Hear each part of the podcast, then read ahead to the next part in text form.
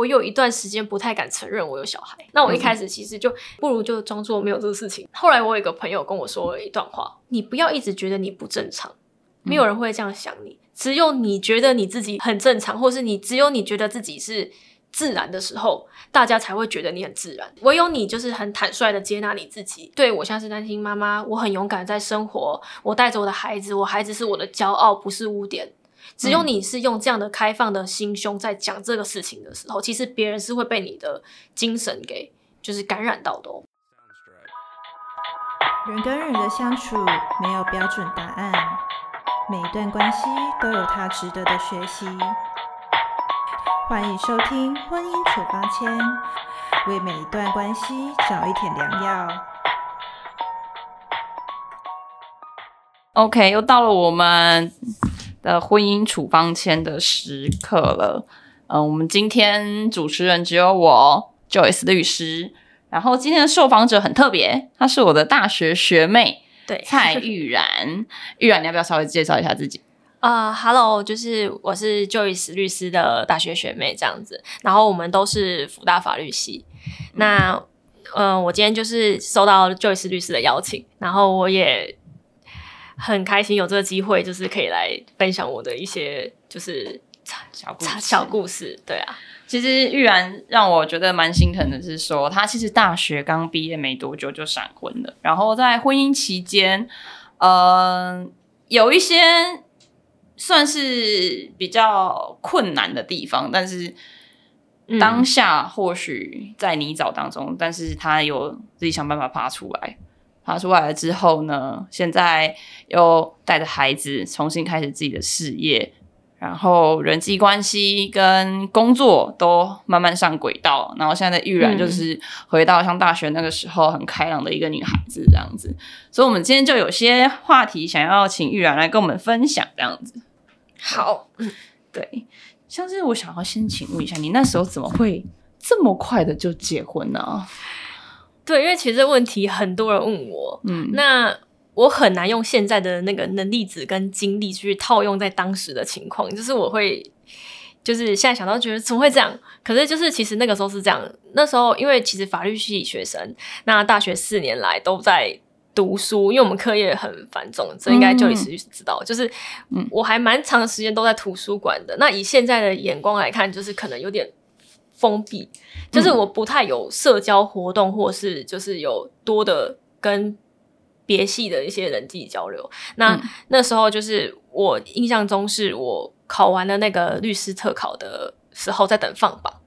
然后我就偶然在一个朋友聚会上就是遇到我小朋友的爸爸，然后那个时候就是跟他对谈间，因为他大我十岁，所以在经历上跟在社会经验上都比我丰富很多。我当时只是那个大学刚毕业的学生，然后在听他说话的时候，我就会有一种就是诶，他怎么都知道啊，他还会有吸引力哦，这样子是吗？对，然后就想说他讲的一些东西，就觉得怎么这么有才华啊，就是因为我那时候就有一种小女生的那种，那时候我二十二岁，所以我就会有那种小女生的那种崇拜感、欸嗯、我就一直有一种就是就是怎么他去他分享的餐厅，或是带我去的地方，就比如说去的新的餐厅，然后我可能学生时代都没有就是接触过接触过，然后在可能就就会有一个滤镜在他身上，觉得说怎么怎么这么帅这样子。所以你那时候是带着一个崇拜，觉得哇，真的好棒哦！如果嫁给他，很棒的那种感觉。对。然后后来那个时候，我父母就是知道之后，就即刻就反对了，因为我家其实家教超级严，我是大概七点前没到家，我爸妈会夺命连环扣。然后你要、欸、我还不知道、欸，对。然后你去图书馆前要跟他讲说，我今天可能会待到十点，然后我爸就会开车到我们那时候辅大或我们那个桂子路接我回家。所以其实我的就是我的轨迹很好抓啦，都是我爸爸会接送，或者是说我要提前告诉他说我会待比较晚。然后后来就是因为我认识了他之后，我们可能会出去约会嘛，那我爸妈就开始觉得怪怪的，因为像那时候考国考期间，我的作息很正常，就是九点进图书馆、嗯、然后可能十点前要到家、嗯、然后怎么突然间就是会出现那种就是什么十一二点人还就是人还在外面这样子。然后后来我就跟我爸妈讲了、嗯、说我认识了一个社会人士，然后我爸当下即刻马上反对。那你的反应是什么？我就很生气。你就很生气？我就觉得人生第一次叛逆吗？对对对，算是。我妈那时候其实有说，就是就是你以前都乖乖的啊，怎么会有这么大的一个反应？那我觉得那可能是积累来的，就是我可能一直都是乖乖乖乖的乖乖牌这样。那我那个当下的第一个反应竟然是会觉得说，你们为什么都要阻止我做我想做的事情啊？我现在就是在等放榜，嗯、我就是想谈恋爱。然后后来我爸妈就反对嘛，嗯、那我那时候我爸就是一个很严厉的人，那他那时候就说了气话，就说什么不然你有本事你搬出去啊。我当天夸张，对，就是他很生气啦，他就是说气话、嗯、然后我当天晚上就搬出去了。那那那搬去哪？就去结婚了，就去结婚了。对对对对，我就真的搬走了，然后就就就就闪婚了这样子。闪婚就过没多久我们就登记了。就现在想起来会觉得啊，是是是怎么了？就就是因为你那时候结婚的时候，说真的，因为因为玉然长得很漂亮，然后学业成绩其实都表现得不错。然后虽然说我跟玉然在大学期间没有特别的聊过天，但是其实大家都、嗯、都知道说玉然是一个很棒的女孩子，所以大家大家知道说，哎、欸，你居然结婚的时候，所有人都是哈这样子的。对。这想法真的真的，你应该自己也是感受到很多朋友对你的看法是是这样，就大家很讶异。对、嗯，那结婚之后啊，你有觉得结婚前跟结婚后有什么样特别大的转变吗？其实我觉得婚前跟婚后不会有太大的差别，就是对于我来说，我现在其实觉得最大的差别都是有小孩之后。因为婚前跟婚后很容易是就是你可能男女朋友同居、嗯、那结了婚之后你们因为可能就有了新的身份，你们是夫妻住在一起，那其实不会有太大的变化、嗯、真正的那个摩擦点都会是有新的就是因素或成员加入你的生活、嗯、才会开始有比较巨大的转变，包括两方两边家庭的一些就是互动都会因为有孩子的出现之后会就是更怎么说，就是会更更紧，就是更长更频繁的互动，那时候冲突才容易出现、嗯、其实我这边要帮玉然澄清一下，因为在我这边的朋友啊，是很多人以为玉然是不是先有小孩子之后才结婚的，其实并不是哦。对，不是不是，这这个真的要澄清一下，就是你你跟你之前的先生其实是讨论过一阵子你们才决定有这个小孩的吗？对，因为我们还蛮早的登记的，那我们登记大概一年后我们也觉得同居没有问题，然后才计划说哎、嗯，那是不是可以有个小孩。那就是其实我们的状况跟就是流程都是很像一般就是正常，就是大家就是也不能讲正常，不能用这个字，感觉对，应该是就是大多数比例的呃结婚啊慢慢生小孩什么的，所以并不是因为先有 okay, 循序渐进的这样子。所以在这样子的状况之下，你还是觉得说有小孩跟没有小孩的那个转变差距是很大的。嗯，对，因为 我, 我觉得就是就像我讲的嘛，那你有小孩之后会有很多教养问题，然后或者是说谁要起来泡奶，然后谁半夜要起来轮轮那个轮那个换尿布的时间，那个时候才是冲突点开始啊！因为你超累，你超累你就会不耐烦，嗯、然后你不耐烦就会吵。你们那时候是不是双方都有工作？对哦，应该这么说，是我原本是大学时期，后来除了考完国考之外，嗯，就是有在当 model、嗯。那我的工作其实是很比较弹性的，所以他的工作很繁重，所以理所当然就会变成、嗯、我们也没有特别协调这件事情，可是就很容易变成是我都要负责全部的。就是小孩的所有事情，因为他就是到现在小孩五岁，他可能没有换过一次尿布跟喂过奶、嗯、他没有泡过奶，所以他就是从来没有过、就是、就是有一方可能会比较理所当然的会觉得说另外一方应该要做这件事情，他那 他, 他确实也是这样想的，所以这我觉得最大的我觉得我跟他最大的那个就是磨合点，对，就是在于他理所当然觉得这件事本来就是女孩子要做的，然后他也理所当然觉得我钱赚得多所以你要做，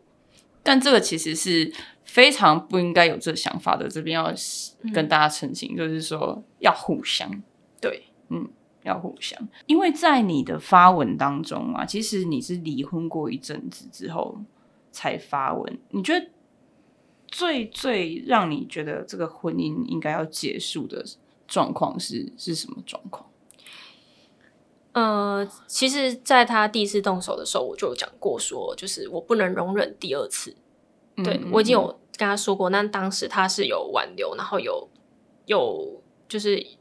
就是有有哭，然后觉得很对不起这样子，就他是有道歉的。那、嗯、就是我一开始就是相信嘛，就觉得说、嗯、好，那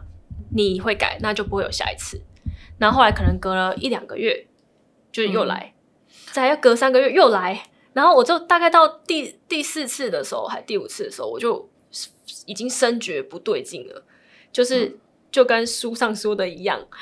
家暴就是零跟无限次没有中间值，对、就是、就是你会发生就是会一再发生，而且在道歉的时候通常对方都会哭的跟什么一样，然后差点下跪跟你说求你一定要留在我身边，对不对？对，是，对，我看到的也是这样。对，因为后来就说他们就说这是典型的家暴教科书，就是流程是都是一样的，就是有一个集气期，然后道歉，然后就会消退，再集气，再爆，再就是再消退。那你那时候是怎么样去面对这个状况？就是就是最后那一次是他就是可能呃抓着我扫餐桌，然后那时候满地都是玻璃碎片，然后我小朋友才一岁多，所以就是我那时候就蹲坐在地上，然后我没有哭，因为我吓傻，我哭不出来。就是那个当下，我觉得很像在拍电影，就是有一个感受是，我觉得我耳朵轰轰轰轰，然后我脑袋快爆炸了，然后我胸口很闷，可是我不知道我该说什么，然后我该做什么反应。然后我就看到他在咆哮，就是小朋友在地上哭。那个当下，我第一个念头说：“哎，我是不是不是一个好妈妈？因为因为我没有保护好我的孩子。” Okay. 我让他在这样暴力的情况下 在, 在我旁边哭，然后脚边都是玻璃碎片，就是我那个时候就觉得就是我是不是没有尽到我一个母亲保护小孩的的那个就是责任。其实在我的耳里听到的是 你, 你的第一个反应不是说这个人不应该这样对你，而是你开始自我检讨。哦、oh.对，我我只是比较好奇的是说，是不是在受暴期间的，不管是妇女或是男生或是小孩子，都一开始都会有一点点先自我检讨的这种想法存在。我觉得会，因为我那时候他第一次发生这个事情之后，那就是他可能就会开始说一些比较吵架上口不择言的话嘛，比如说，哎，我出去外面工作这么久，你在家是不会做家事哦。为什么厕所这么脏、嗯、然后我印象中就是我他这么讲之后就是我天天都在刷马桶，所以导致我现在超讨厌刷马桶。我会以为导致你说现在刷马桶刷很干净，结果不是，反过来就是我那时候就在反省说，对，是不是我家事做的不够好，然后让你在外面就是没有办法，就是没有无后顾之忧的，就是他他的情况是会说，是不是就是你你应该要让我无后顾之忧？你怎么会家事做这么差？可是，在小孩跟工作，就是我自己本身有一些工作嘛，嗯、那小孩工作再加上家事，就是一大堆事情，就是很难真的做到十全十美嘛。嗯，没办法，那要请佣人才有办法。对，然后 对, 对，可是又不是每个家庭都有办法这么做。做嗯、对，然后它是那种，就是它是需要什么衣服材质，要根据颜色跟材质做分类，然后它会比如说白色衣服要手洗，或者是说什么衣服是要送洗的，那什么衣服是要怎么样的。然后他回来就是可能一两点，凌晨一两点，我跟小孩在睡，他就会针对这个事情叫我起来，跟我说就是你为什么衣服这件衣服。就是我说要送洗，到现在还没有送，你不知道白色 T 恤放久会黄吗？然后就跟我争执这个事情，然后他觉得我都没有体谅他。呃，我突然觉得这真的是婚前没有好好的认识彼此之后，可能就会有这样子的状况出现。可是，可是我印象中，我当下就是婚前是觉得说，哎、欸。这个人对于这个东西这么就是有有想法有要求，那他是一个很有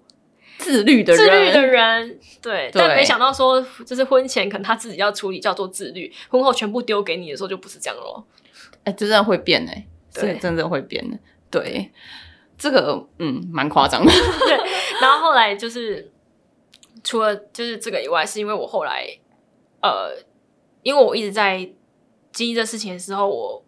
我很庆幸，就是我是一个会就是向外界找答案的人。我那时候看了非常多心理学的书，跟就是我一直在 search 网络上关于就是家暴的文章，因为我想要得到答案是是是我的问题吗？就是我因为我在检讨我自己，所以我就拼命的在摄取那些文章，说就是怎么解决家暴啊，怎么办？就是我一直在摄取，然后我就看到一篇文章，那时候我就点进去看，嗯、然后是一个就是一个心理学教授的文章，嗯，他就说要有效解决家暴最好的方法是第三方力量介入，嗯，因为当事人不知道他是错的，嗯。他会找很多理由去说服自己说他动手是因为我工作很累，我压力很大，我就是要打人，怎么样怎么样。 对, 对他说你只有透过第三方介入才有办法停止这件事情，所以我那时候在最后那一次的时候、嗯、我觉得我没办法保护好我小孩的时候，就是我还有一个念头是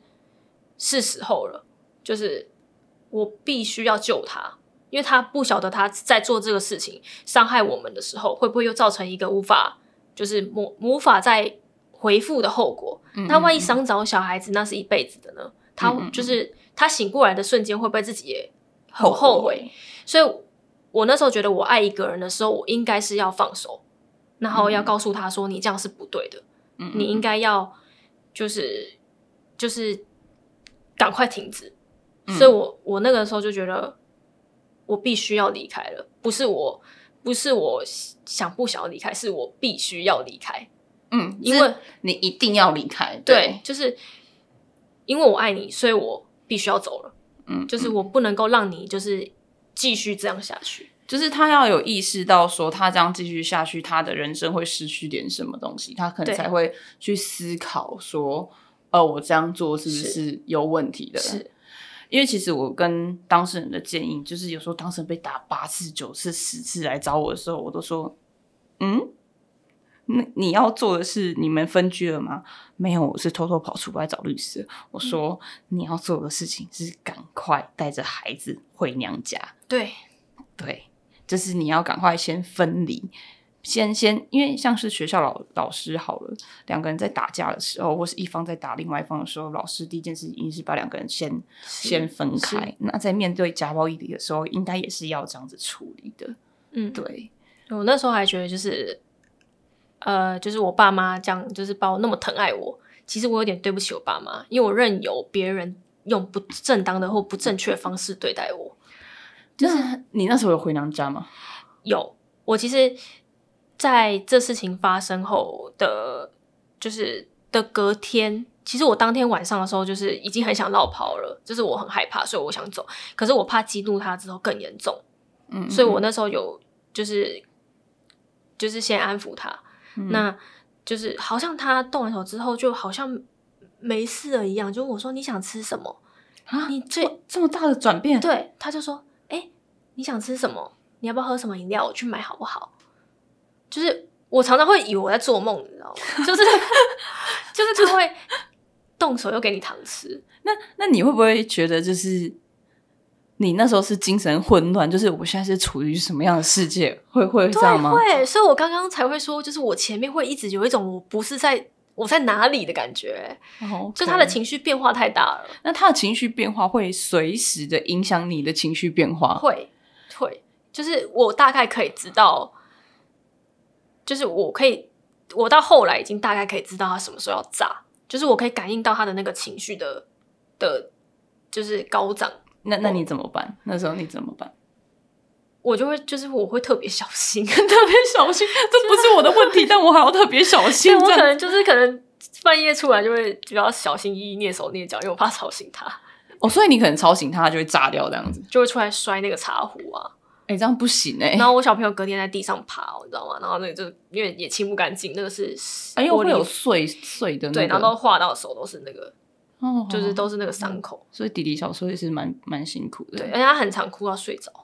哦、就是他那个断电就是就是太害怕嘛，那他哭哭哭就自己睡着了，然后就是还在咆哮他可以睡着。我那时候觉得就是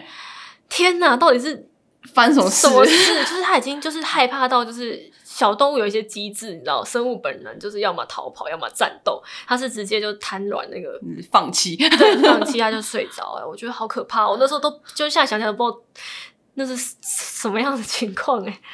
对，其实弟弟这样算是目睹家暴儿啊，在法律上的定义是这样、哦、对啊是嗯，哎、欸，那你这样子婚龄维持的应该好像也没有很久对不对？二至三年。嗯对，蛮短的，嗯，恭喜你。对，但是我刚刚有听，在我们在录 podcast 之前啊，我有听玉然说，你最近开始跟那个前夫开始做起了友善父母这件事情，我还蛮想听你分享说这要怎么办到的、欸。呃。我一开始其实是采用一种就是类似洗脑政策，就是我只要看到就是什么离婚的父母是怎么在彼此相处的文章，我就会丢给他，然后一开始他不会回，他就是觉得你在干嘛，然后他就不会回，然后到后来我就开始称赞他，就是我是反过来做的，我是跟他说，哎、欸，我觉得你做的不错哦，就是你就是最近有进步哦，对，就是开始就是情绪比较稳定啦，然后。各种，然后我说，哎，那我觉得我们做的很好，比文章都好。Okay. 然后他他就就是反过来他，他他好像就突然间，就是我好像找到了一个，就是跟他相处的模式，模式就是就是我变成说，就是哦，那我跟他谈论事情的时候，就会变成比较不去刺激他。嗯，对，嗯嗯即使即其实我们之前，因为我之前都会有那个那个，哦，我之前曾经就是就是要离开前，其实是有录音的。有录那个讲话的那个合理合理合理，对我只三个小时，我只讲讲两句话，就是那个译文，我只讲两句话，就是对不起，我会改，没了。然后三个小时都是他在讲话。其实那时候说的对不起，我会改，其实也不是真心的，你觉得做错什么事，而是你觉得这样讲他会停止他现在的暴怒，但好像没有，对，没有，对对，然后嗯。然后我现在就是跟他就是尽、嗯、就是我们尽量就是以谈论小孩子的事情就是为为主，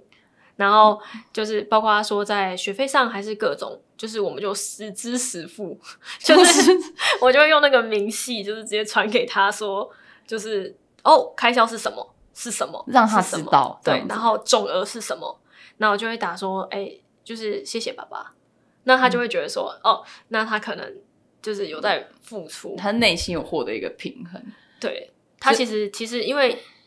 一开始就是律师都会建议我说，就是你知道要就是人会愧疚，嗯，所以所以就是你应该是就是你一开始的时候就应该，因为很常听到他说什么，就是一次要拿一大笔，还就是一次要拿完这样。那、嗯、我其实当时没有这么做，我还是选择。就是实支实付，对 对, 对, 对, 对这，这是一个很好的方法。就是我觉得像分期啊，或实支实付这一点，其实就是听众们也可以也可以考虑一下，因为有时候你一次跟对方要个几百万未来的抚养费，说真的，对方会觉得你根本是拿着你自己要用，但其实其实你其实另外一方要的是保障。但如果我觉得双方如果能够建立起友善父母，彼此重新那个信任，不是夫妻的信任，而是。父母间跟孩子之间的信任的话，其实就也 不, 不会有什么太大的问题。对，因为大概时间就是，我觉得时间真的可以带走蛮多东西的。因为后来两年后，嗯、现在是大概两年两三年后了嘛，那我们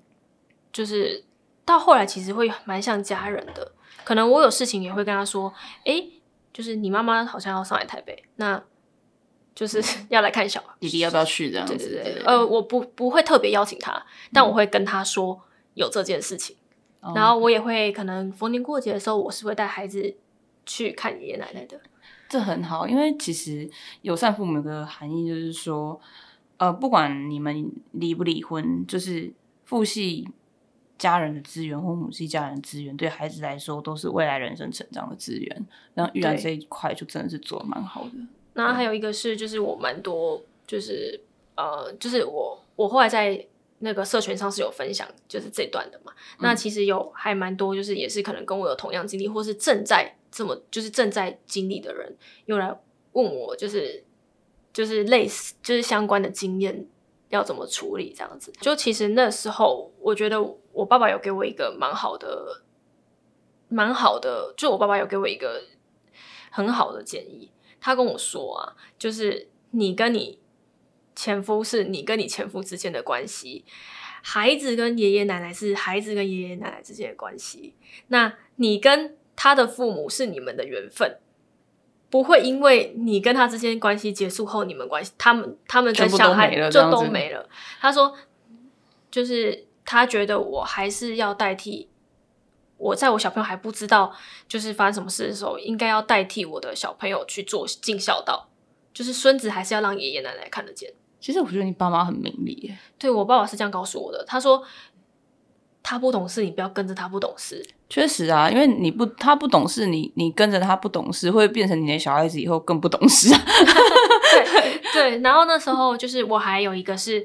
有一个社工人员有跟我分享过，就是如果在孩子年幼的孩子前面割裂父母的关系，相当于孩子被就是受到那个比受性侵害还严重。对对对对，那个时候社工人员就告诉我这个事情的时候，我第一当下就是我就是我真的当下只差没发誓，欸，我不会在孩子面前讲爸爸的坏话。这是友善父母的就是 的, 的展现。因为其实玉兰也知道说，就是我也莫名其妙的踏上家事律师这条旅程这样子，嗯，我看到的是很多孩子因为爸爸妈妈的关系不好，变成他们不懂得怎么说话，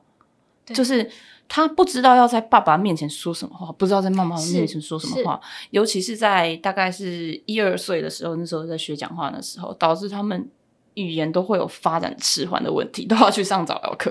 对，我发现很多小孩子都这样子。其实小孩不笨，他知道，嗯，他只是硬体还没有发育好，他不知道怎么告诉你说 I know， 可是他其实他知道，他知道说爸妈现在是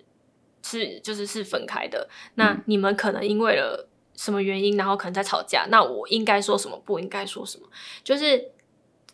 可以讲吗？之前那个王力宏跟雷神的事件，嗯，那他们不是说什么就是王力宏带着保镖什么去他们家的时候，小孩都哭说什么爸爸好可怕，不要不要不要带，就是不要来找我们什么的。其实孩子是天生的演员，他知道主要照顾者是谁，那是妈妈，那我就要为了避免说主要照顾者不爱我，那我要展现出就是我要跟着你的忠诚性问题。 对， 对，但他其实没有不爱他爸爸，因为他很爱他爸爸。因为其实我在我儿子上就有发现，就是他特别想念他爸爸，okay， 那即使他爸爸一个月都来看他一次，他真的很开心，啊，他很开心。那他可能父亲节的时候就会跟我说，哎，嗯，有没有邀请爸爸，我有那个卡片要给他，嗯，然后就是后来到他就是近，就是他像五岁，他比较懂事了，他开始会问我说：“爸爸是因为不爱我们，所以走掉吗？”或者是问我说：“就是爸爸有爱我吗？”我看他来找我的时候都很爱我，欸，然后我就会跟他说：“就是爸爸非常爱你，妈妈也很爱你，我们都很爱你。就是我跟你爸爸是因为没办法相处，我们生活上各种我们就是容易容易争执，跟你没有关系，你是最棒的。”我们都非常爱你，爸爸还有在赚钱帮你付学费，那就是我们已经讲好，就是妈妈现在照顾你，但就是这些都不是你的错，你千万不要觉得就是是因为你的关系我们才分开，不是，嗯，就是很那时候我妈妈有跟我说，就是这样子会不会就是太早告诉孩子就是这类型的事情，那我觉得越早告诉他越好，因为孩子是会自责的，他会以为是不 是, 是我的问题，是对，他会觉得是是是因为我嘛，但他不敢讲。其实就是家访中心他们在做社工报告的时候，虽然说小孩子的卷是密封的，嗯，但是因为以我的直觉度，我常常都可以看得出来说，在访谈爸爸或妈妈或是观察孩子跟爸爸妈妈的报告的当中，我大概都可以看得出来哪些孩子其实内心多少带有一点自责，啊，真的是有的，是对。那就是真的要谢谢玉兰今天跟我们很多听众做这样的分享，是就是在孩子面前你要当友善父母，不然你的孩子会自责，真的是真的。就是我一直在极力的避免，因为孩子的自责会导致他不自信，不自信会影响到他人际关系，嗯，他会很容易就是退缩或感到否定自己的时候，尤其是被拒绝的时候，他会觉得是不是我不够好，嗯，那他会就是会变成惯性讨好，那其实，嗯，其实是不太好的。嗯，对，惯惯性讨好会变成说他很容易的去融入某一个团体，那那个团体可能未来来说可能是呃 maybe 诈骗集团啊，或是什么少年不良帮派之类的，他会觉得那里的自信度他是有的，哦，对，所以我常常在跟当事人说，就是在孩子小的时候你们离婚，你们一定要把友善父母做好，不然我真的很担心十年后你带着孩子来找我的时候，是因为你们要去少年法庭啊，哦，是这是真的，就是、就是一个轮轮回的悲剧。对 对,、嗯、对，那我也想听听看玉然的想法，就是说你是怎么样就是重新开始的？因为我相信说你在离婚的这一段时间，离离婚到重新开始的这一段时间，一定有做过很多挣扎跟调整。嗯, 嗯呃，我觉得我是一个算蛮好强的人。嗯嗯，我在官司期间有搬回娘家将近半年的时间。那后来官司，刑事官司跟正式离婚这个签字结束后，嗯，我就搬出来了。我是带着小朋友，就是我一个人带着小朋友搬到我现在住的地方。嗯，那原因是因为我有时候待在家里，我是受不了我爸妈那个眼神，他就是会有一种觉得说很心疼你，你好可怜哦。对，但他不会说出来哦。可是他眼神就是你要吃什么，早餐要吃什么啊啊，晚上要吃什么，我就会觉得，哎、欸，我在家其实是被照顾的很好的，嗯、可是好像这样不是办法哎、欸。我会觉得这样，我好像就是站不起来，就是我受到了我爸妈一个很好的保护、嗯，然后就是我的小朋友也在爷爷奶奶的陪伴下，我几乎也不用什么。就你的支持系统很 wonderful 这样子，很棒这样子。对，然后可是我我第一个想到的竟然不是说哦太好了，我就窝在这个舒适 圈, 舒适圈我是觉得不行耶，我这样可能站不起来。我觉得我要怎么去独立、嗯、独立生活，就是我我觉得我在这个环境久了之后会像一个泥淖一样，我就会在在里面我出不来，我就永远就这样躺平、啊、躺平。我就说我那我干嘛努力，我就躺平哦。对，就待在，然后你会变成其实这会有一个教养问题，就是因为爷爷奶奶很呃、欸、不是对爷爷奶奶很疼孙子嘛，那他们因为可能又更心疼了这个小孩，所以他们就会弥补他、嗯、就可能说巧克力给他，然后什么，因为他们弥补心态觉得说哦这孩子很可怜，可能爸爸这么小就先先就是可能没有跟妈妈住在一起了、嗯、那他们会有那种心态。然后我当我发现这件事情的时候，我发现即使我父母对我们都很好的情况下，也不是一个健康的关系。他们因为那个好并不是来自于说哦我真的要教养你，而是我觉得你好像很可怜，好像我对你有亏欠，好像这个小孩特别需要照顾的那种好，会变成一种讲比较粗俗一点，就是太过于宠爱跟溺爱，这样子对孩子来说、嗯、那个环境反而是有毒的。对对，我就认为说、嗯、我们对孩子应该是诚实而不渲染。嗯，就是对于事实我们诚实但不渲染，就不要去影响他的情绪、嗯、然后就是第二个是我们对待不管是呃离婚或单亲这件事情，其实我们就是正常看待，就是你不需要不需要再就是刻意的给他什么就是哦好遗憾哦好可怜哦这种反应，因为对方其实不是要你的同情，他要你的尊重。嗯，就是像刚刚 Joyce 律师有问我说就是我是怎么调试，然后就是认同呃，重新适应单亲妈妈这个身份的。那我其实后来搬到外面之后，我有一段时间不太敢承认我有小孩，就是可能别人、嗯、因为其实我外表也看不出来，就是我有太早结婚了，所以其实对对对对，所以其实大家都觉得你很年轻嘛，怎么可能？所以也不会特别就是联想到你有小孩。那我一开始其实就，诶、嗯欸，不如就装作没有这个事情，就可能别人 可, 可是这样会不不太对。对对，然后后来就有就是开始有点就是。那我未来也会再认识可能新的男生，那可能会有可能会有就是再多深入就是交往成为男女朋友的机会嘛、嗯、那我是不是害怕我害怕他发现的时候，我就不敢再往前推进。嗯嗯嗯，所以我后来都觉得说就是怎么会会是这样子的，就是内心的一个就是挣扎、嗯、然后后来我有一个朋友跟我说了一段话。嗯，就是也是一位，就是当时当时是呃，我跟我蛮要好的男性朋友，然后他那时候就跟我说：“你不要一直觉得你不正常，没有人会这样想你，只有你觉得你自己很正常，或是你只有你觉得自己是自然的时候，大家才会觉得你很自然。”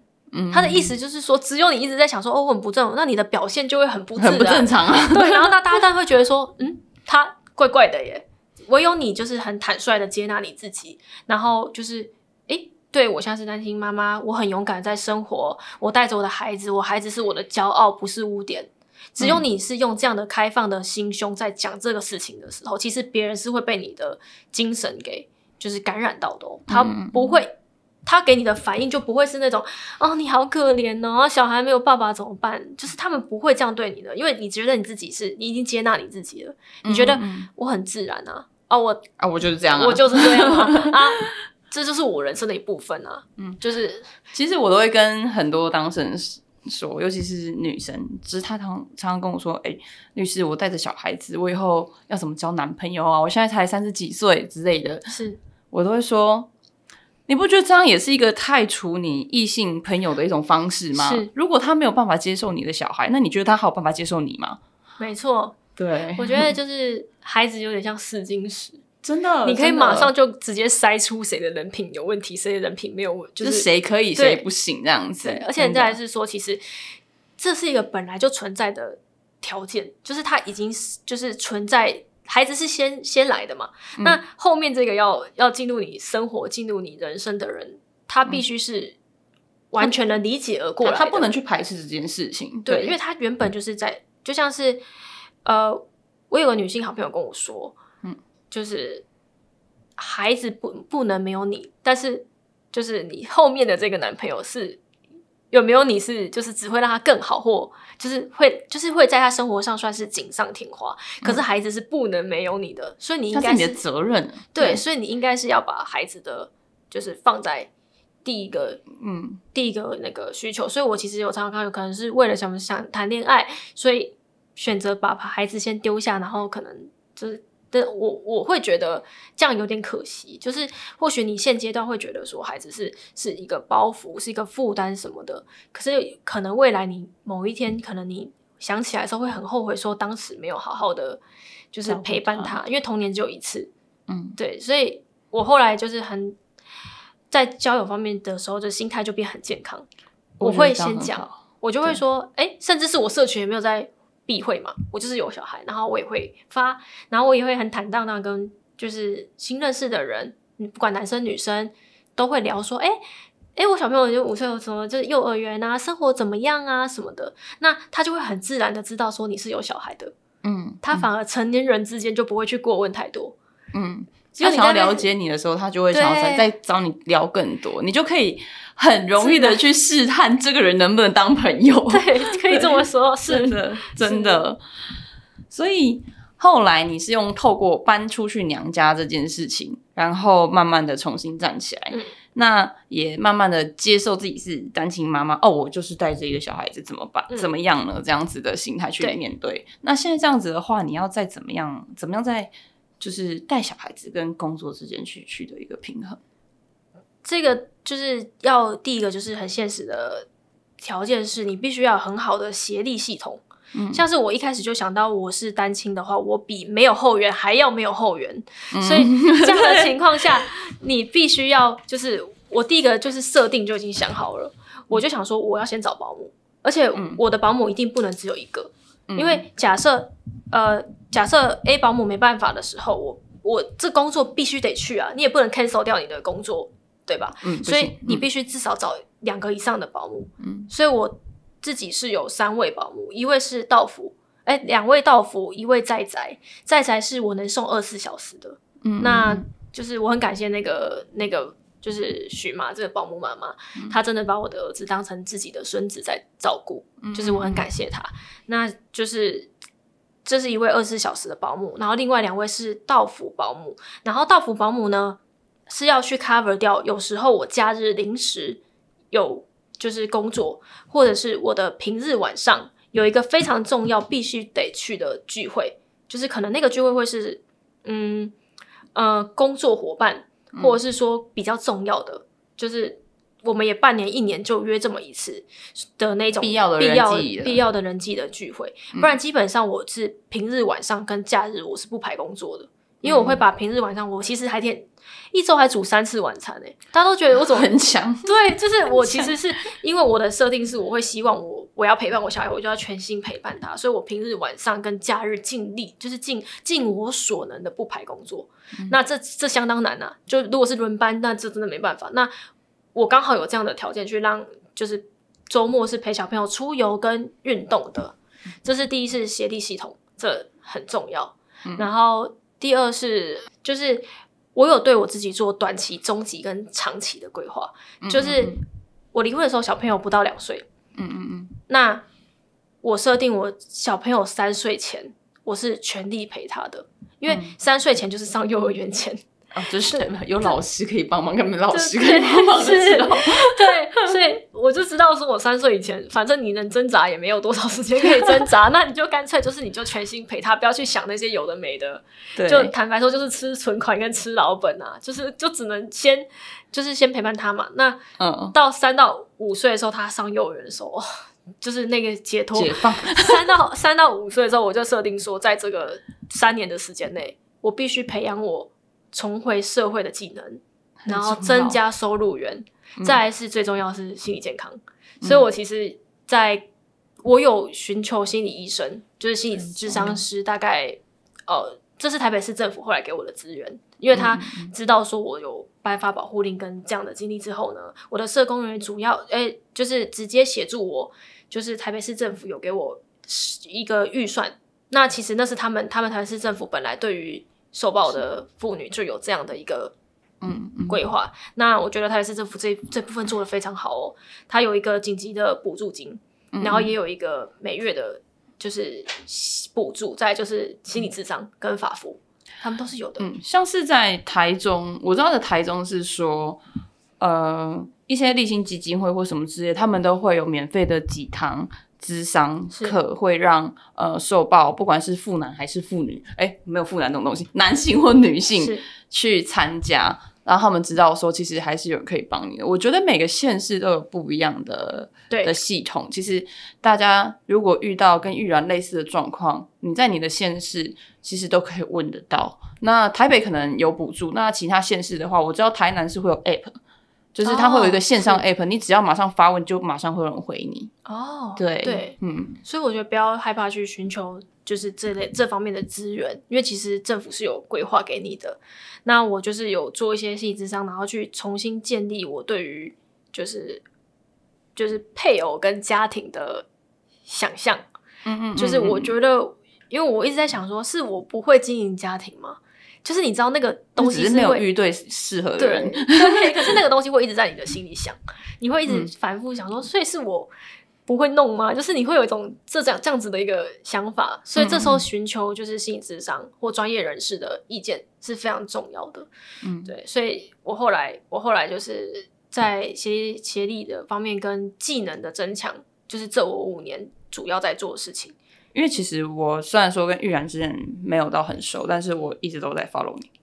对，就是我看着哎。欸不太一样咯，哎，又不太一样咯，又不太一样咯，这样子，对，就发现说，哎，这个小妹妹长大了，这样子，真的就是一一夜长大，对，就是人遇遇到一些事情，才有办法逼迫你去成长，嗯，而且其实我觉得你还蛮值得让人家觉得骄傲的是说，你发生事情的时候，你你有想到你的娘家，因为我在我自己的个案，我的当事人是。律师在写诉状的时候啊，可不可以寄到你车就好了？我不想让我娘家家人知道。其实我一开始也是这样想的，是我那时候也是律师建议我说，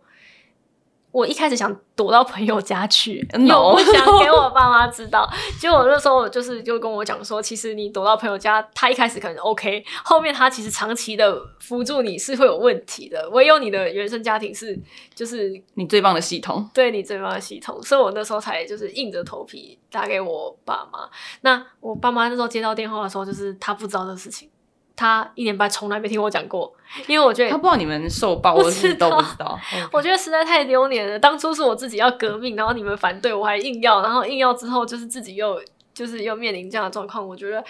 哦天哪，好丢脸哦！就是我不知道我要怎么向我的爸妈启齿，然后哎、嗯欸、好像看起来都好好的啊，那因为我很好强，我就觉得说，那我没办法揭我的短处给人家看啊。我怎么可能就是猫咪嘛？我怎么可能把我肚子露给他看，跟他说我现在受伤了？就是我就觉得怎么可能啊？然后我就不敢讲。那我最后那一次真的是真的是没办法了，我就打给我爸妈，我爸妈接起来还说：“哎、欸，宝贝啊，要回家啦，是是是怎么啦？要回来度假、啊？”就是我爸妈还不知道。然后我那时候就是叹一口气，然后我妈说：“怎么了？”我说：“就是我就是遇到了，就是打我这样子。”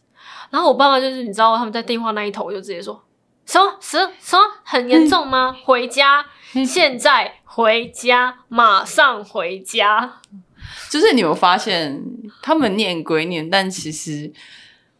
真的真心爱你的还是你的爸妈。对，所以我超级其实有时候想到会想哭诶、欸，就是、嗯、就会觉得就是那时候自己蛮雷的，可是还是就是很雷，但是你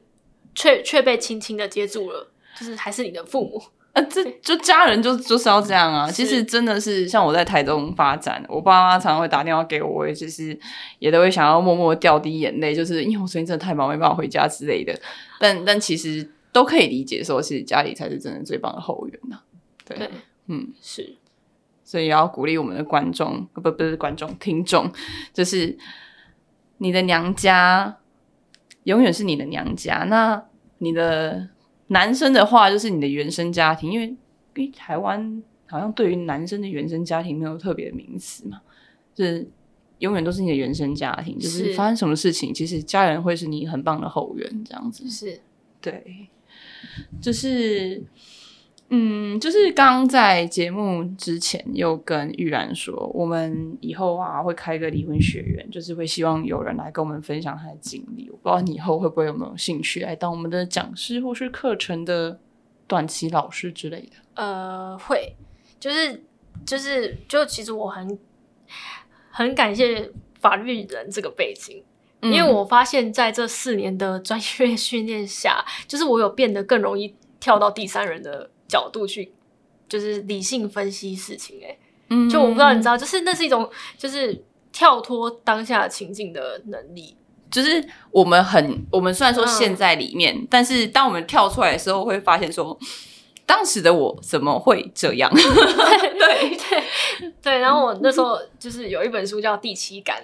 他就是在告诉，就是在教你说，其实人是可以透过训练去变成第三人角度回头看你自己的哦。就是你可能很生气，你当下很生气嘛，那你要意识到，就你要自我察觉到你现在在生气，然后你自我察觉到的时候，你就能停下来，你就说：“哎、欸，我刚我在生气吗？”就是哎、欸，对我真的在生气，对，有点枯手，听起来好像有点荒谬，就是啊什么？可是对，真的可以，其实真的可以，因为像是我，就是大家都知道说我有忧郁症的状况。这个我相信你也知道，就是我常常都会跟我的助理说，我觉得我最近可能会比较焦虑，你们要稍微注意一下。就是我也不知道为什么我有那个感觉，但是我可以自己理解我自己的情绪，这样子自我觉察。对对对，然后他们就会知道说，嗯，最近奶子会稍微的慌张一点。对，然后我就是其实我蛮，其实我蛮感恩的，就是我我会。呃，我二十二岁结婚，二十四岁生小孩，二十五岁离婚。那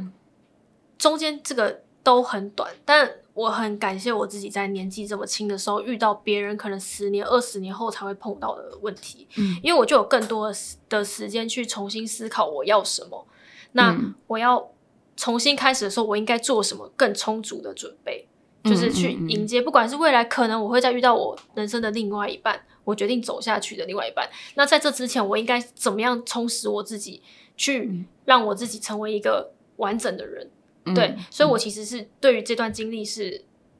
我是很感恩的，我觉得嗯，我觉得这样也没有不好啊，我今年还不到三十岁，所以我很棒啊，就是你的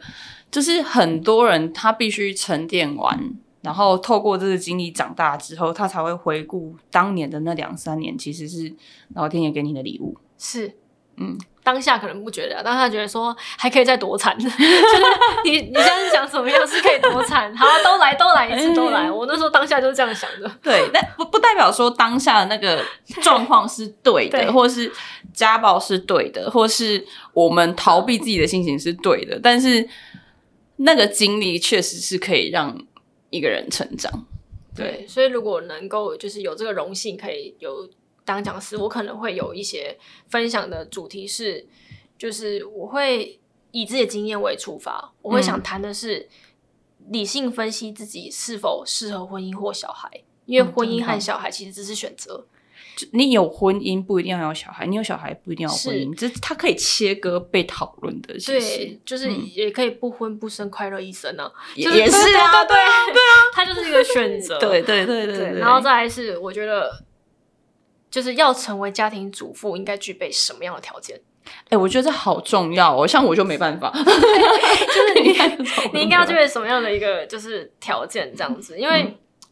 不能只有粉红泡泡嘛，我们第一次结婚就是很多粉红泡泡，那其实它取代的就是柴米油盐酱醋茶，那没有人教你说、嗯、所以你你爸妈也不会教你什么叫柴米油盐酱醋茶，对，就是真的你要经历过你才知道哦，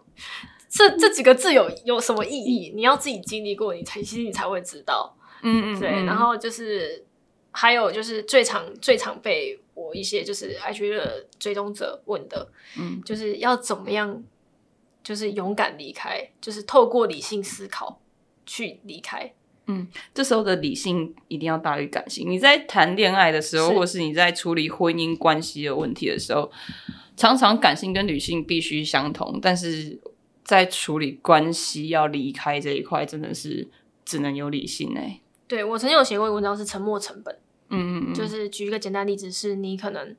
去看一部电影，你进去的时候你买票了，可能花了两百多块你进去了，然后你就发现说奇怪这电影怎么那么烂，你在前面十五分钟二十分钟你就知道了，可是你就会觉得说哎、欸，不行，我已经花钱了，所以我就继续把它看了两个多小时，然后最后你离开电影院的时候就说哎、欸，真的很烂欸，早知道我十五分钟前就就是十五分钟的时候就该离开了。这东西就是沉没成本，因为你前面投资了两百多块的钱跟你那十五到二十分钟的时间，你突然间不想放弃了耶，可是其实你后面就多浪费两个小时，很多时间，你会觉得时间很宝贵，不能浪费。对，所以我其实那时候就是我有一个想法是，那时候我就想说，我五年、十年后，我有办法跟这个人继续走下去吗？在这样的一个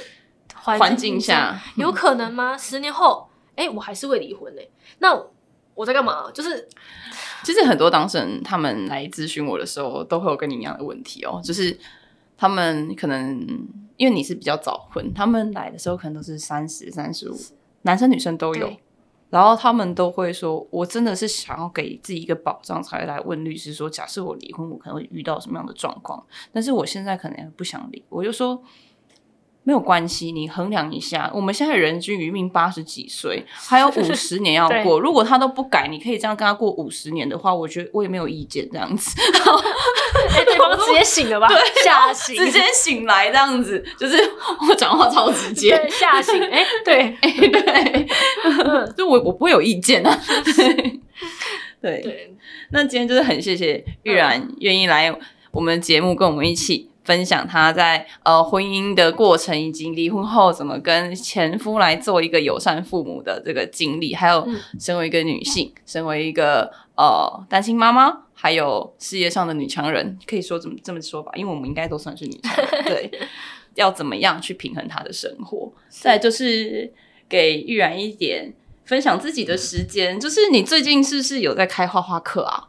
对，我现在在信义中心有开画画课，然后会有在私人也有私人企企业会邀课，嗯、就是我都是在教一些就是蝶谷巴特拼贴、彩绘等等、嗯。那我可以去上吗？可以耶、欸、可以、欸、很舒压很舒压对，然后就是、okay. 对，那我平常比较惯用的平台是 Instagram, Instagram 对 I G OK 對。那你最近是是哦要跟大家分享一下，是玉然很喜欢抓鱼对不对？你是喜歡哦海钓海钓对，你喜欢抓鱼，就是我最近爱上那个钓鱼这个活动、嗯、那就是一开始大家都会觉得这不就是男生在做事，或是闲闲没事人在做事，那其实打猎其实是一种就是人与生俱来的本能，你知道我在这个过程中有悟得很多真理，就是你可能钓了十二个小时你就是一直都没有所以就是你会放下很多得失心之类的，就是有悟得一些真理。那我从因为我喜欢海钓，那钓来的鱼就要煮掉嘛、嗯、那煮掉之后你就就会开始哎、欸，你就突然认真下厨了。那我就开始在我的社群上会分享我跟小朋友的餐桌时光哦，然后后来就大家就开始就会开始有人问我说哎、欸，我想去你家蹭饭啊，我想去你家吃饭什么的。嗯、然后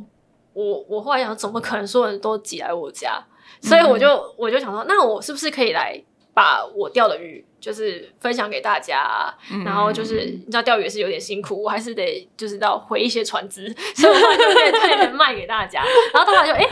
就是好像也钓来不及卖哎、欸，钓来不及卖，那我是不是就哎、欸、开始海鲜选品？然后所以我现在后来就开始就是我现在就有在进一个就是海鲜的一个小的那个网呃网络平台、嗯、那我我有一个 LINE 群，就是会一对一是我个人经营的，然后我会服务就是想要吃海鲜的人，那都会是就是本地的当令，就是当季海鲜、嗯、那这个这个东西在你就是在我的 I G 上有 I G 也是有 OK 对，好，那就是帮玉然整理一下，大家可以去追踪玉然的 I G 或是应该脸书比较少对不对？主要是 I G, 对，我脸书很少使用，对，就是 I G 然后就可以知道他的画画课程以及他钓鱼的过程, 过程然后让大家来跟大家分享，那有兴趣的话大家也可以来参加呃玉然的画画课，或是去看看他怎么煮海鲜的。好，谢谢谢谢、okay, 那玉然的那个相关 I G 资料我们在后面的文章也会放进去这样子。好 OK， 谢谢 Joyce， 那我们今天的分享就到这里结束咯。好，嗯，谢谢、okay, 谢谢 OK， 我们谢谢玉然，然后我是 Joyce 律师，大家下次见，拜拜。